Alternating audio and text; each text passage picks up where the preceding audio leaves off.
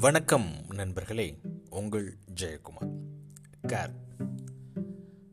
அடுத்தவங்கிட்ட நாம் எப்படி நடந்துக்கிறோமோ அதே மாதிரி தான் மற்றவங்களும் நம்மக்கிட்ட நடந்துக்குவாங்க அப்படின்னு சொல்லுவாங்க. அதே மாதிரி தாங்க இந்த கேர் அப்படின்றது. நாம் எப்படி ஒருத்தவங்களை கவனிக்கிறோமோ அதே மாதிரி அவங்க நம்மளையும் திருப்பி கவனிப்பாங்க. ஒருவேளை கவனிப்பாங்க அப்படின்ற எதிர்பார்ப்பு இல்லாமல் கூட நிறைய இடத்துல இந்த கவனிப்பு அப்படின்றது நடக்குங்க. நாம் பிறந்தப்பயே இந்த கவனிப்பு அப்படின்ற ஒரு விஷயத்த நம்மளால் பார்க்க முடியுது. எங்கே இருந்து கேட்டீங்க அப்படின்னா நமக்கு நிறைய அம்மா கிட்ட இருந்து இந்த ஒரு அழகான ஒரு குவாலிட்டியை நம்மளால் பார்க்க முடியும். பிறந்த முதல் நாள்ல ஈஸி நம்மளுடைய வாழ்நாள் முழுவதும் பார்த்தீங்க அப்படின்னா அவங்களுடைய கேர் இருந்துகிட்டே இருக்கும். சின்ன வயசில் அவங்களுடைய கேராக இருக்கட்டும் ஸ்கூல் போகிறப்போ அவங்களுடைய கேராக இருக்கட்டும் காலேஜ் போகிறப்போ ஆகட்டும் வளர்ந்து பெரியவங்களானா கூட அவங்களுடைய கேர் அவங்களுடைய கவனிப்பு அப்படின்றது தொடர்ந்துக்கிட்டே இருக்குங்க. இந்த கேர் அப்படின்ற அந்த ஒரு ஒற்றை விஷயம்தான். இந்த ரிலேஷன்ஷிப் பாண்டிங்க்கு ரொம்பவே ஒரு ஆணிவேராக இருக்குது அப்படின்னு நான் ரொம்பவே ஆணித்தரமாக நம்புகிறேங்க அதே மாதிரி இந்த கேர் அப்படின்றது பார்த்தீங்க அப்படின்னா பொதுவாக நாம் ஒரு வெளியிடத்துக்கு போகிறோம் ஏதாவது ஒரு இன்வைட்ஸ் வருது ஏதாவது ஒரு ஃபங்க்ஷன் வருது அப்படின்னா அங்கே அவங்க கேர் கொடுக்கல அப்படின்னா நம்ம கொஞ்சம் டிஸ்டர்ப் ஆயிரும். சரிதானே?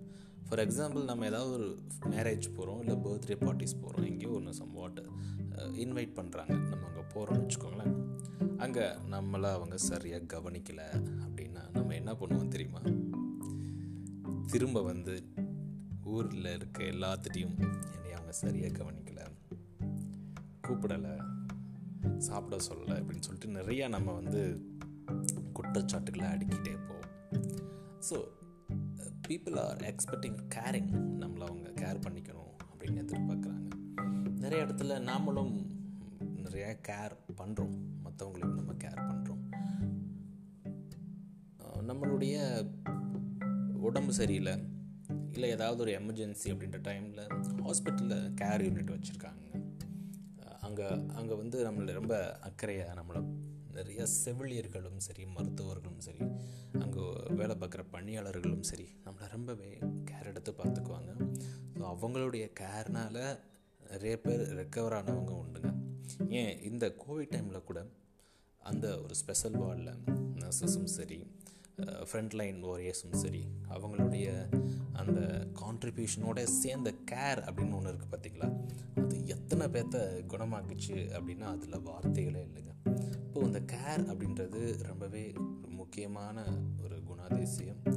அது நம்மக்கிட்ட இருக்கிறப்ப நம்மளுக்கும் அடுத்தவங்களுக்குமான அந்த இணக்கம் அதிகரிக்கும் இணக்கம் அதிகரிக்கப்போ ரிலேஷன்ஷிப் அப்படின்றது செம்மையாக பில்டப் ஆகும் அப்படின்றத எந்த விதமான மாற்று கருத்தும் கிடையாது. நன்றி நண்பர்களே. மீண்டும் நாளை இன்னொரு பதிவில் உங்களை சந்திக்கிறேன். கேர்